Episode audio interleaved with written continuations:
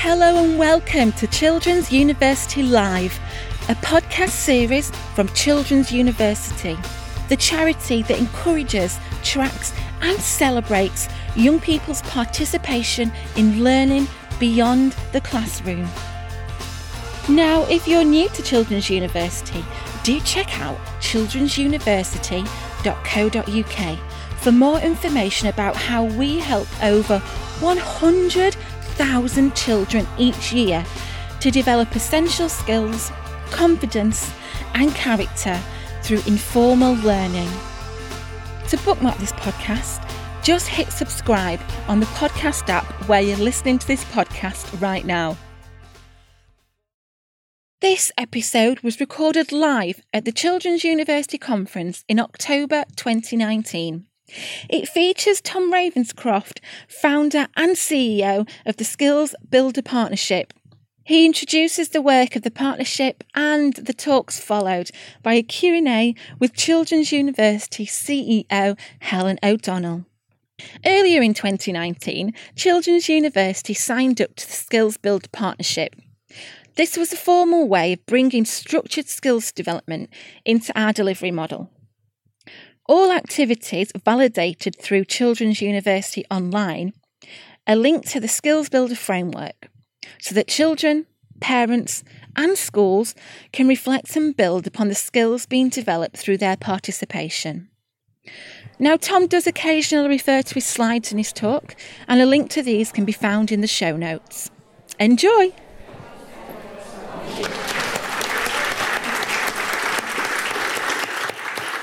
At the moment, we're talking increasingly about the future. Um, we're talking about all of the change that's going on. Uh, we talk about the uncertainty of what's going to happen with all sorts of different things, um, some of them looming more closely than others. Um, and I think that gives us a sense of we know the future is going to be different, but we don't know quite what that's going to be. But actually, when we started thinking about uh, these skills, and it was a decade ago, um, it was very much seeing something which was already a problem, not just something for the future. And for me, this journey started about uh, 12 years ago now when I was uh, just setting out as a secondary school uh, business and economics teacher. And I was teaching in a school in Hackney in central East London. Um, and I think had this, this sense, which I think you can only really get if you're completely naive going into a school, which was why doesn't anybody else worry that we're not appearing to do anything about any of these broader skills, which surely we know the young people are going to need?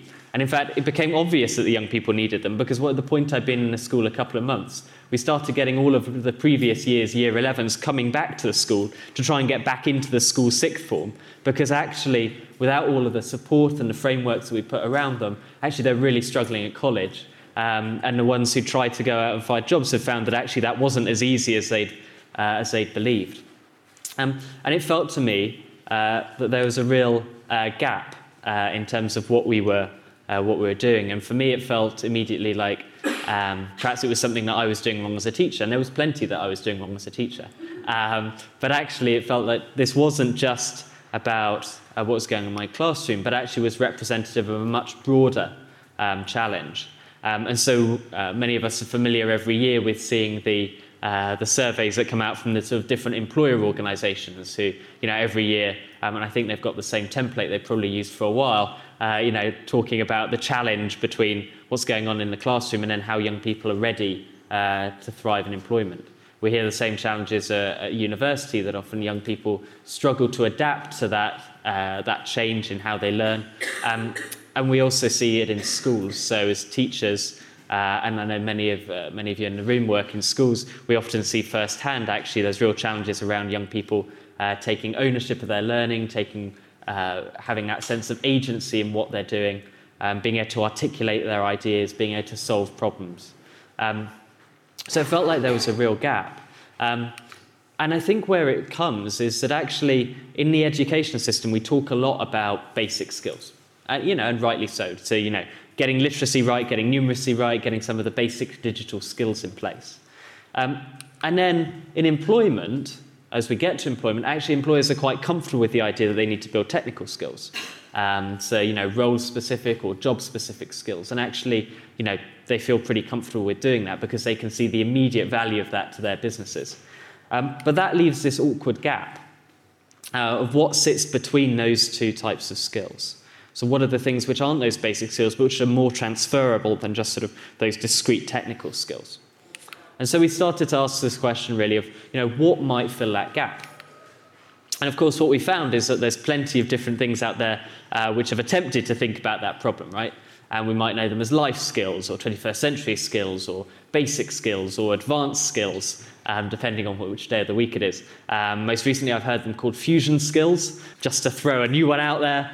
And actually, this, uh, you know, fairly quickly becomes overwhelming, not just to, to teachers, not just to those who work with young people, but actually to the young people themselves about what is this bizarre, very hazy set of things that I'm expected to be able to do and which are apparently going to be very helpful to me, but which nobody seems quite able to pin down exactly what they are.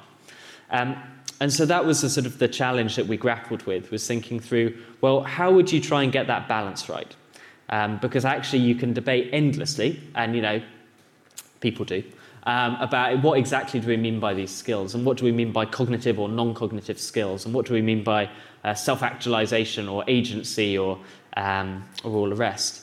We thought actually you have to try and balance that with the pragmatism of what can you actually, as a young person or as a parent or as a, as a child, get your head around and really feel like you can own.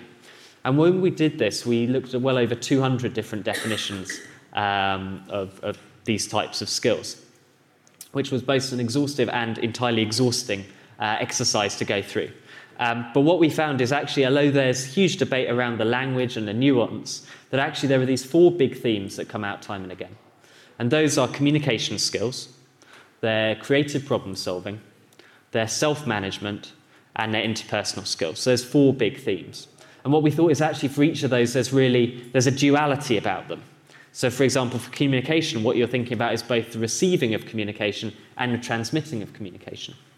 For creativity and problem solving, we think of creativity about as you know generating many possible solutions or many possible ideas, and in problem solving is about how do you distill those down to find the optimal approach. We think of self-management as about you know how do you set goals and set ambitions for yourself in aiming high, and then how do you have the tools and the strategies to adapt and to change and to overcome obstacles, and that's what we think of as staying positive. And then, of course, uh, interpersonal skills all depends on where, what, what's your role. Are you part of a team or are you trying to lead that team? And so that's the sort of the, the approach that we've taken. And what's good about having uh, eight skills is we think that's basically the upper limit of what anybody can tangibly uh, hold in their minds at any point. But of course, that's helpful, and of course, it, you know, in many ways, it's a step beyond some of um, some of what's out there in, in some ways, in that it's you know at least got the clarity um, of what they are and you know some very nice formatted logos. Um, but actually, that's not particularly helpful when it comes to how do you really uh, build those. Because we can all agree these are good things to have, right? Um, so Sutton Trust a couple of years ago did a great piece of work, found that uh, I think it was 97% of teachers thought that these skills were at least as important as academic achievement for the future success of their young people. So it's not a problem that people disagree, but how do you actually then turn that into somebody getting better at these things rather than just saying, well, it's good if you've got it. And so what we went through, and this was the, uh, the second part of the exercise, was thinking, well, if we take any one of those skills, really that's a very broad view. And actually, there's lots of individual component parts that make up being able to be good at that skill.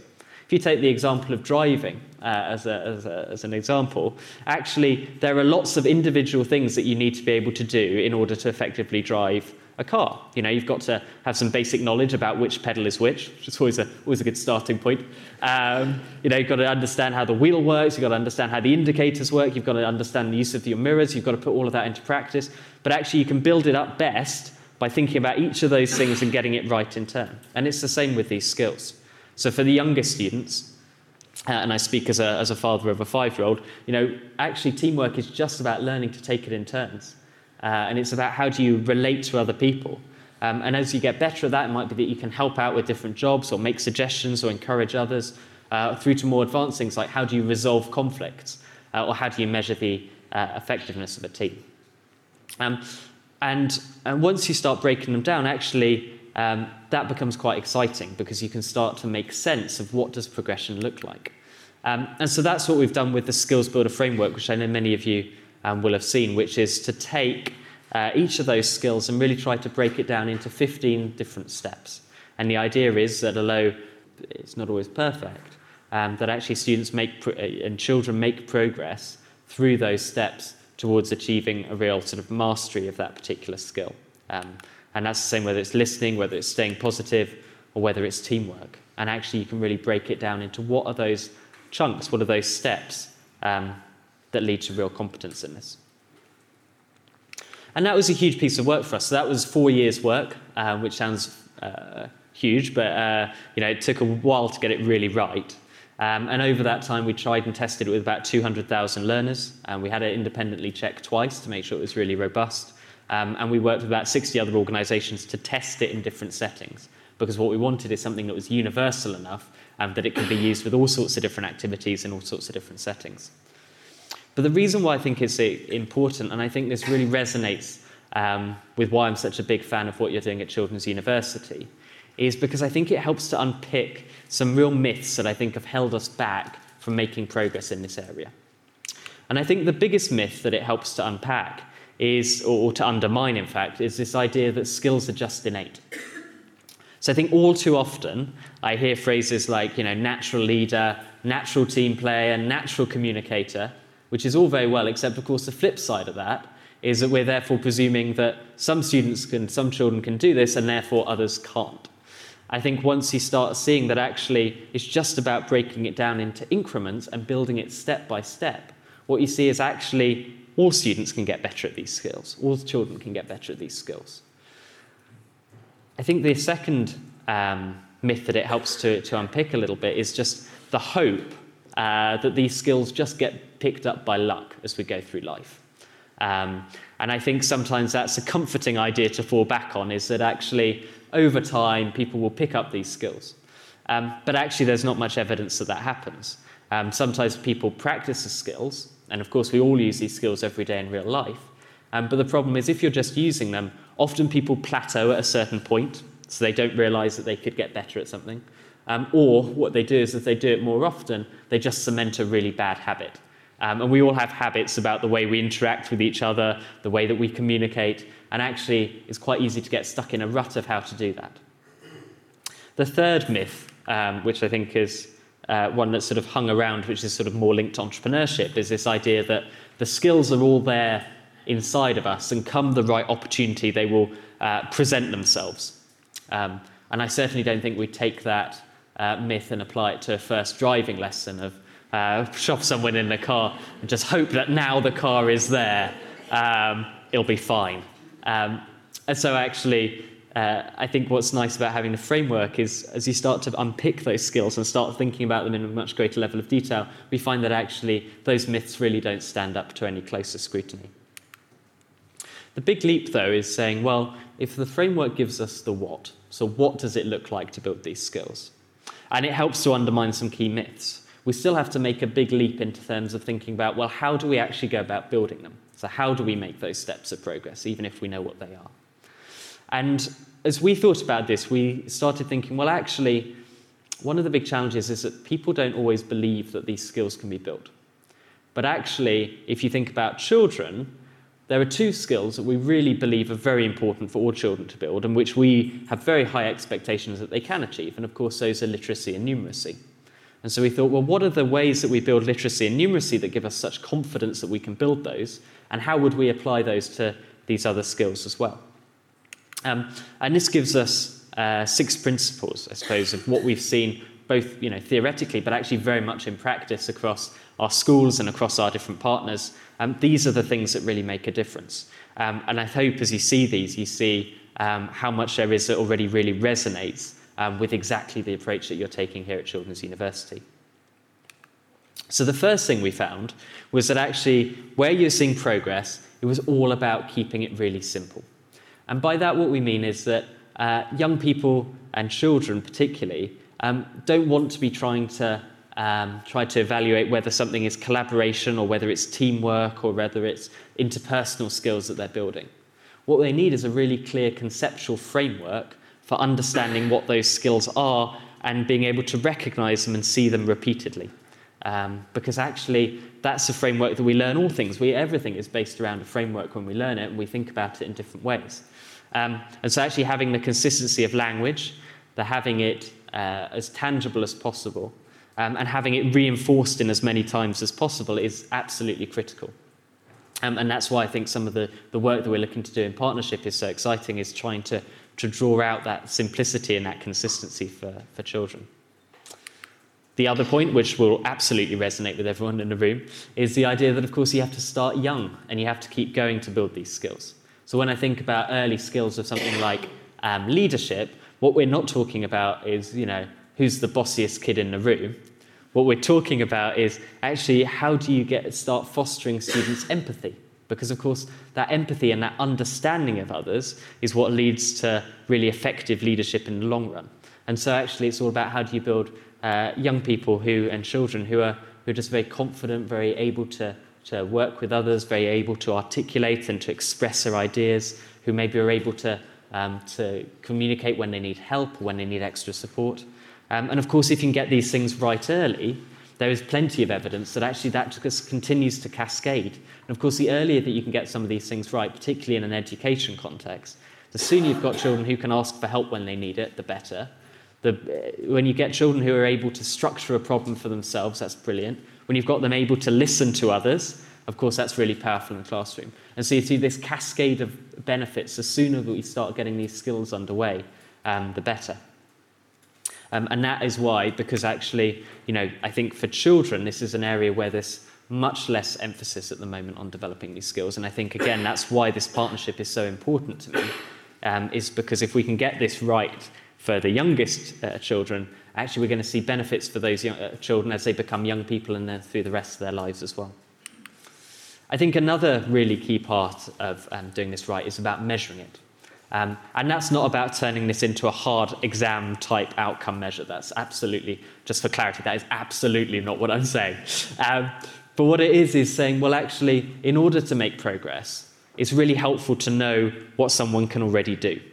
Um, so, to make that next step of progress, it's good to know where you are. And that can be gathered in a range of different ways. So, some of the um, innovations that you're developing around the um, the electronic passport, for example, is one really powerful way of doing that, is helping uh, children to capture what is it they're already good at, and then using the framework to identify, well, if I can do this really effectively, maybe the next thing is that I can contribute more ideas in a team.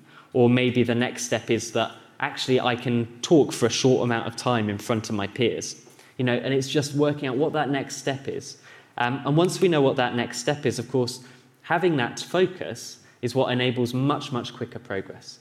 Um, because actually, once you know what it is you want to learn next, actually, it's quite quick in many ways to teach the, the theory, if you call it that, that underpins those things.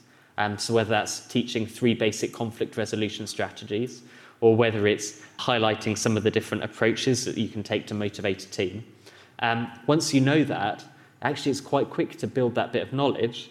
And then, of course, the key is to practice it. Um, because that's the big difference, right, between knowledge and skills is knowledge, you know, if you can recall it and you can understand it, you can process it, you're there. With a skill, you not only need to have that, but you actually need to be able to replicate it and you need to be able to do it in lots of different settings. And so that practice is absolutely critical. And of course, the more that you practice it, the more that it becomes automatic. So that when you're in a period of stress or you've got other things that your mind is thinking about, they almost become sort of the automatic way that you, um, that you apply those skills. And again, one of the things that I think is so exciting about the approach you take is recognizing that that diversity of experience and the diversity of applying those skills in lots of different contexts is vastly more valuable than just learning it in a classroom setting. Actually, if you learn it in a classroom setting, that's, that's useful and important. But what we've seen is that if you only learn in a classroom setting, most of the time students will only use it in a classroom setting. And so you realize that they've got these skills in the background, but they've never thought about the transferability of them into other settings. And of course, what we all care about is ultimately that you know, children and young people enjoy their childhoods, but also that they're then set up to thrive in the rest of their lives. Um, and practicing in those different settings is what makes it happen. And then finally, it's about bringing it to life. So the more that uh, these skills are used in the real world and are applied to real problems and to real situations, we've seen there's huge evidence um, that that is what cements those skills and makes them really tangible. And no amount of simulations can ever um, replace uh, actually a young person or a child applying these skills to something they really care about and they really want to make work, um, because actually that's what pushes them to get better at them.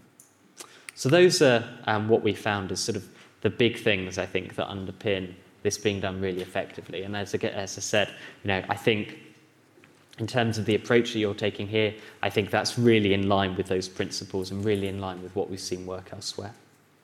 And so the final element um, is about uh, is about how do we do this together. And so, you know, the the idea, I suppose, behind um, what's become the Skills Builder Partnership uh, really emerged sort of three or four years ago.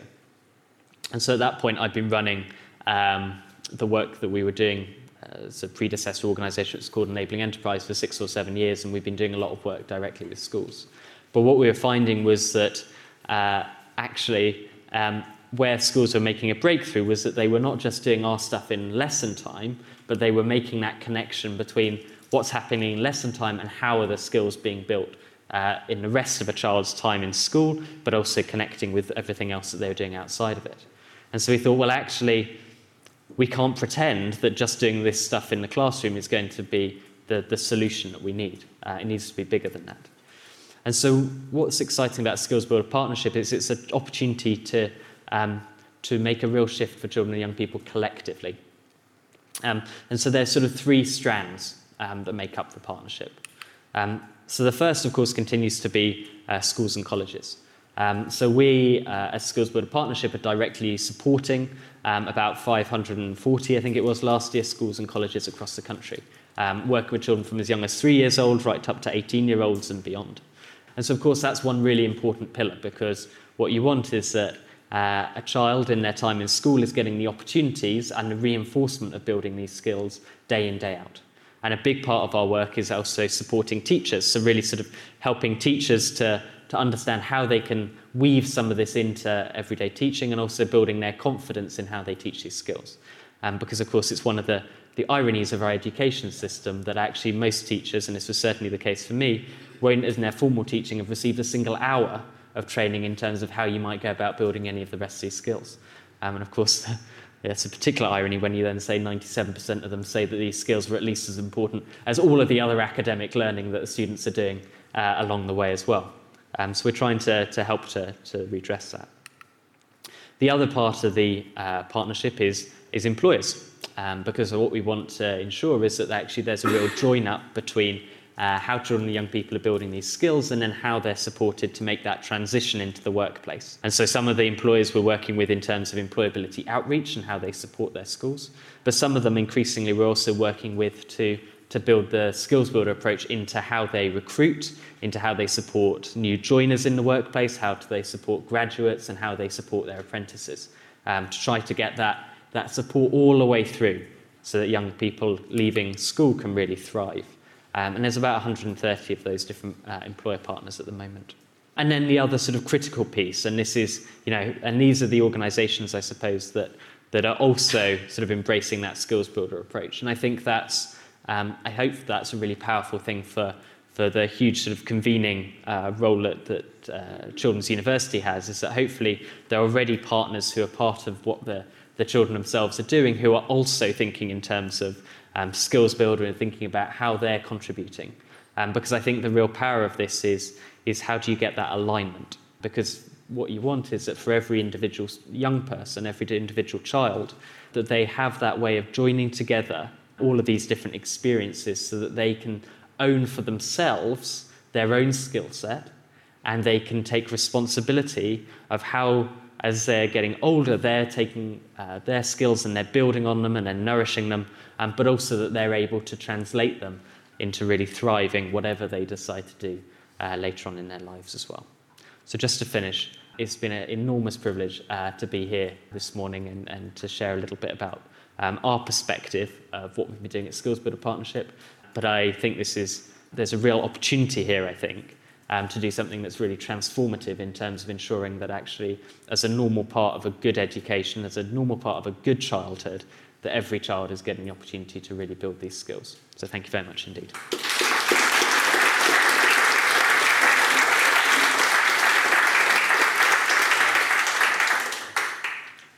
I'm delighted to say that um, Tom's colleague Bella is here as well um, and is joining us on stage. I, I wanted to ask quite a practical question because obviously we're early days in our in our work with Skills Builder.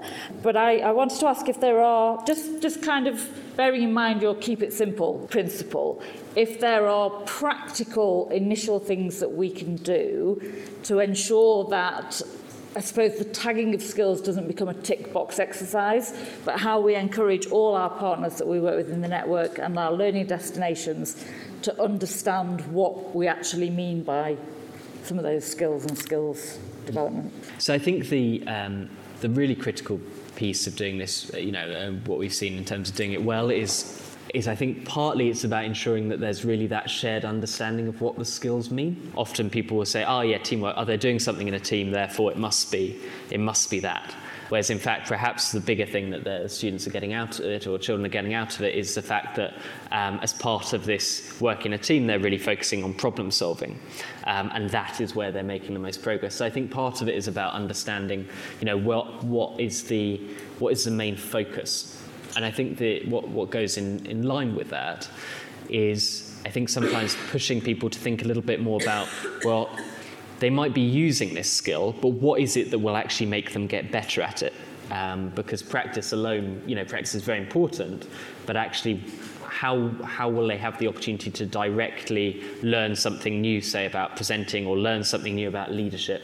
Because I think it's where you're seeing the, the opportunities for something new that that's where the real progress will come from. Looking at the quality of the steps that are being developed, and as you say, not just tagging a nice logo onto something and counting, well, I've ticked the sort of teamwork box five times in my different extracurricular activities. So it's, as Tom says, it's looking at what is being developed and which particular strategies within those steps are being developed. And I think that's really the, the critical difference between uh, just an understanding of the skills and the active development of those skills. So, as part of our training with educators and practitioners, it's making that jump to the tangible steps. Otherwise, you sort of cut, cut the journey short yeah, a bit. Absolutely. Really helpful, thank you. Any questions from the floor? So apologies. So Lorraine Harker from Bexley.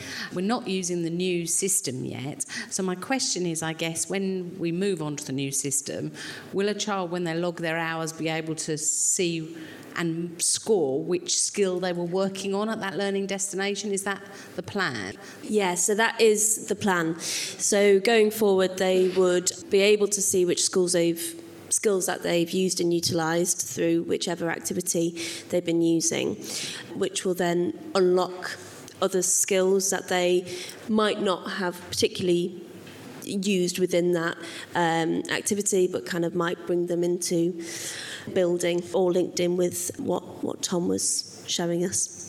I'm Bina, I'm one of the trustees at CU. I thought that was absolutely fabulous as somebody who loves frameworks.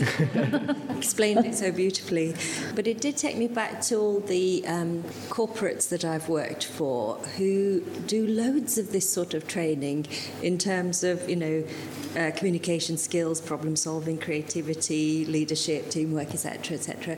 And I wanted to know what exactly do, do your partnerships with the employers entail and how are they helping and supporting, for example, the teachers in, mm. in the schools? Yeah, no, great question. So, so one of the, the key things with uh, how I've been working with employers is, is I think it's constantly evolving. I think where we started from was um, trying to get employers to engage directly with schools. Um, so the big way we do that is we get employers to host groups of uh, children and young people from schools, bring them into their organisations, and we help facilitate some of those days where actually students are getting a, an opportunity to uh, work with volunteers from those uh, organisations, um, but also set a challenge which uh, takes the skills that they've been practicing, these same skills they've been practicing in the classroom, and puts them, uh, gives them a real life challenge that is appropriate to that business to, to try to apply those skills to. So really trying to make the, the connection there. What we've been doing more recently as the, uh, as the partnership has developed um, is working with employers um, to try to align their uh, employability outreach to schools with the same framework. So, for example, KPMG um, run a lot of employability workshops in schools, um, and what we've done is we've worked with them to help them uh, refocus those workshops on particular skills and particular steps, um, so that even though it's a short intervention, that actually it's much more targeted um, in terms of what the outcomes are. Um, and then one of the sort of the longer term things that we're working on is um, is working with employers to try to um, get them to use the skills more explicitly as they're recruiting uh, or when they're supporting apprentices, um, so that ultimately there's much more join up between education uh, into employment as well. Hi, um, my name is Katie. I'm from Sheffield Children's University. Um, I think this is a really interesting area for us. It's something that we've looked at quite recently. Um, and I took it to our schools in a recent seminar because we've had a lot of talks so, through our university and through different partners and organisations about skills and skills development and recognition and frameworks for that. Um, I have to say, in a room full of a variety of staff from schools, from head teachers right way down to admin staff or you know mentors. Um, learning mentors and sort of classroom teachers, they had no experience of skills recognition in school. Um, so my first question, I think, is around like the coordinated effort there is to bring this to schools and to school staff, and sort of your work in terms of that. And I think the second one is about the impact of these sort of this skills recognition, and sort of have you. I know it's you know potentially early days in terms of that, but the longer term goal around looking at the impact of you know what this means to children and young people in terms of the essential skills and how you will sort of you know measure that moving forward. Yeah, so you, just so I understand the first part of the question correctly about how we're coordinating that effort in schools and sort of nationally. Um, and certainly that is something that we've seen a huge development in recently, actually, with hubs of schools in local educational authorities and working with local enterprise partners to coordinate that effort. And in particular, sort of following principle two, working with primary schools who are feeding into secondary schools. And some of our secondary schools are doing a fantastic job to invite in the sort of feeder schools so that we can make sure that that skills uh, is happening all the way through to build the whole child. And I think that for us, we're really keen to continue that effort of sort of uh, joining up the whole process. And the partnership ethos is very much a common approach because we know this will be most effective. And so that's how we're sort of working with different organisations and working with sort of councils and in particular boroughs as well to develop the skills. Um, so certainly those schools, we'd be very interested to sort of help and work with those teachers uh, to develop the skills with them as well. Does yeah. that answer your question? Yeah. yeah, I think just to add to that is that um, you know we're very fortunate that we uh, we get funding from employers to support schools, so there's no cost to schools to engage, and we you know, have a, a package of training and, and, development that we can do with them. So if you have schools who you think would be interested or would uh, benefit from that, then um, you can certainly encourage them to get in touch. And I think they've got until the end of October. Um, that's when we're expecting the funded places for this year to run out. But um, you know, that's something we'd be happy to extend um, because I absolutely agree. It's, it's something which uh, isn't often covered. Um, we are making some some progress, uh, more progress at secondary at the moment because um, an organisation called the Careers and Enterprise Company, which does a lot of, of work uh, there, has sort of adopted Skills Builder as being their definition of employability skills. Um, so that's making more progress, but, um, but obviously there's a lot more primary schools uh, as well. In terms of impact, I mean, this is something that we have, um, we've always worked really hard at, and I think one of the reasons why we initially developed the framework was because we wanted to, to have a really tangible way of seeing, well, what's actually making making progress, right? Because actually, once you've got the framework, you can see, well, what, what makes a difference in terms of moving students up by different steps and, what that looks like. Um, so over the last four years, we've um, uh, we've been running uh, a similar process each year, um, getting the teachers, uh, getting teachers to uh, assess uh, what they think their students are capable of at the beginning and at the end of the year. And we've done that with two different groups. We've done that with students who've never done any sort of structured uh, skills development program. And then we've done it with those that we've been working with, um, and we've been working with over a course of a year to see what the difference is.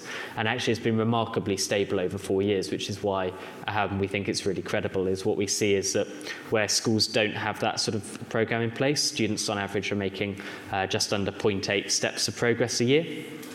Um, once they have a, a structured program, they're making between 1.15 and 1.2 steps. So basically, they're making 50% extra progress every year in terms of building those skills. Um, and what you can imagine is that that is transformational in terms of the trajectory then that those students are on because they're leaving, by the time they're leaving uh, primary school, students who've had a really structured program are often outperforming year eight or year nine students who are in uh, secondary school.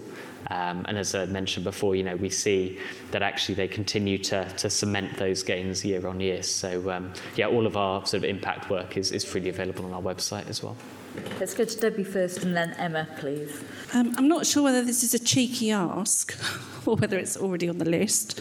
Um, so, the digital platform and skills builder, fabulous. When I talk to one of my CU schools about the digital platform and skills builder, they go, oh, we've got enough to do already. What I would love, please, is if you, or if there is, a two hour pre scripted training session that I can go into one of my schools and spend two hours with those schools and say, right, you're part of Children's University. The digital platform is a bit of work, but actually look at the benefits that this will bring into school. So you're the experts, you know your job inside out. I could fudge together something, as we all could, that looks like a formal training session, but it would be lovely as part of the partnership to have a two hour or a one hour, or as short as you can make it, to be really efficient, um, to be able to add value to those schools that we're already working with and really cement the digital platform in the schools as something that should be part of their whole culture, not something else that Debbie is asking us to do as part of Children's University. So is that on the list of things that might be possible? Well, one of my questions is going to be around, you know, really practical ways that we could look to work together, and I'm sure there's there's something. I, I think I think it's about for us. It's about trying to break it down into mm. really really simplistic steps for everybody, and just that introduction to, to why we're doing it as Children's University. And, and I, I was I was going to ask you actually, obviously on the back of we've we've got a network of schools that we can help you support with the skills builder um, framework but obviously but as well how we could use that impact evidence to take you know, skills builder and embed that further in CU schools. But actually, you know, I'm up for very practical ways of, of doing things and working together if you are, basically. yeah, yeah, yeah. I mean, that, that definitely feels like something we can support putting together. No, I think it's very important to us to be able to sort of uh, empower those who are out um, using this approach and sharing the framework. It's probably more of a, um, a bit of feedback just to say thank you, really. Um, my name's Emma. I work for Kent Children's University, formerly part of Kent County Council um, within the Skills and Employability team. Then TUPE'd across to a separate company called the Education People. That's just to try and give it a bit of com- context. So during my time within Skills and Employability, I um, was always in every meeting very frustrated that it's Gatsby benchmarks 14 plus. Um, because as a former reception teacher, I always used to say to my children, How do you know you want to be a structural engineer unless you've played with Lego? They just used to look at me and think, What's she talking about? But um, the point for me is that this has really helped. So, with Kent's supported employment um, and the Careers and Enterprise Company leads within Kent, we had written a primary school programme for six weeks, which I'm delivering afternoon in, in a school for six afternoons a week, where it basically moves through, you know, what do you want? How do you, you know, how do you get there? And trying to start joining some of those dots for the children. And one of the gaps that we found when we were especially talking around skills auditing for children really hard to put it in child friendly terms without sounding quite sort of jargonistic. So, this partnership, selfishly, for us and the work we're developing around careers, has been really useful because now we're working in Key Stage 2 classes with nine year olds who are now starting to see that skills are transferable and also reminding, and I'm sorry for everyone who's heard me say this a million times if you have an ambition to be a Premiership footballer, I hear that all the time. The likelihood is you're not really going to play for England, but with those transferable skills, you can still have a career in football. It just means that you might be a groundsman. It might be so. Sometimes for children, it's about, and it links back to Jack's conversation about. Um, no, it wasn't Jack's, around expectations set against aspiration. So, this partnership, I'm really excited to see how we embed this further within that programme. So, I'd love the opportunity to talk to you or possibly our CEC colleagues to see if we can look at taking that further. Yeah, of course.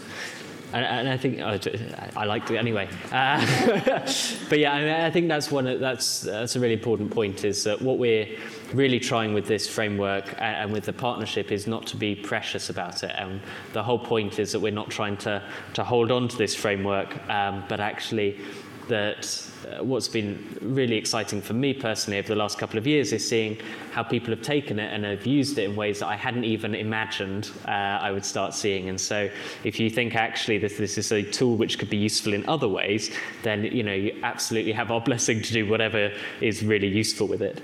Um, and the other thing uh, I should share as well is that. Um, we also have something called Skills Builder Hub, um, which is a completely free online um, resource which contains everything that we have created to help bring the, the framework to life. So it includes sort of detailed handbooks of how you'd go about building step by step. It's got um, some resources that can be used with young people directly and children directly.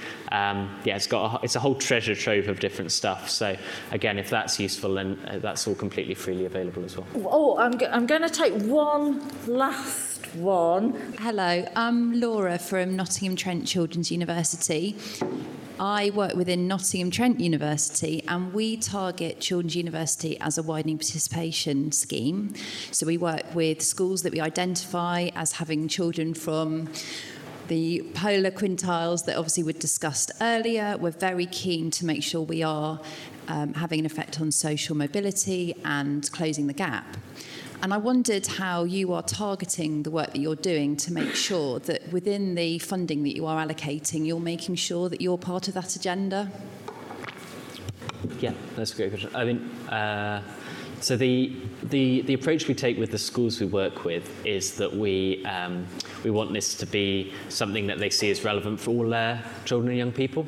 Um, so within the schools, we encourage them to have a program that is, is completely inclusive of everybody.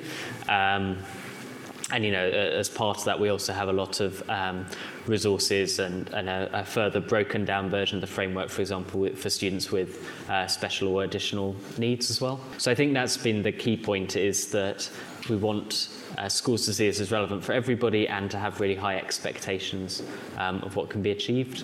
Um, in terms of uh, schools we target with funding, um, we're actually uh, we're very much led by the schools. Um, so we sort of have a, a philosophy that the schools, uh, you know, bearing in mind only we're only working with. Um, so, within the remit of them being state-funded schools, um, we think the schools are a good judge of whether this is a valuable program for them and for their students. Um, and ultimately, we want it to be something every school will get, so we don't, um, so we don't have any additional funding criteria on which schools we support. Uh, do you want to add anything on that? Uh, no, I think that that's the sort of the key thing, really, and we're in particular looking to make sure, you know, the whole point is that it's for everyone, and certainly with our uh, sort of work with business employers, we do then also have uh, some of those employers who are working uh, specifically with certain schools and looking to really uh, break down that barrier of accessibility. So that's a sort of an additional area within the fundraising where some will be targeting particular boroughs or schools who are, whether that's a housing association, the residents who are in their areas. And so we're really looking to find as many sort of avenues as possible to keep it open to everyone. I think that's right. So, and one final point is that while we, we're open to any school who sort of gets in touch with us when we're doing sort of marketing activity, um, we do focus particularly on students, uh, so schools who are serving uh, children in the lowest uh, two quintiles of the IDACI. So the majority of our schools are from those, uh, those backgrounds. Thank you both very much for that. Thank you. Your pleasure. Thank you.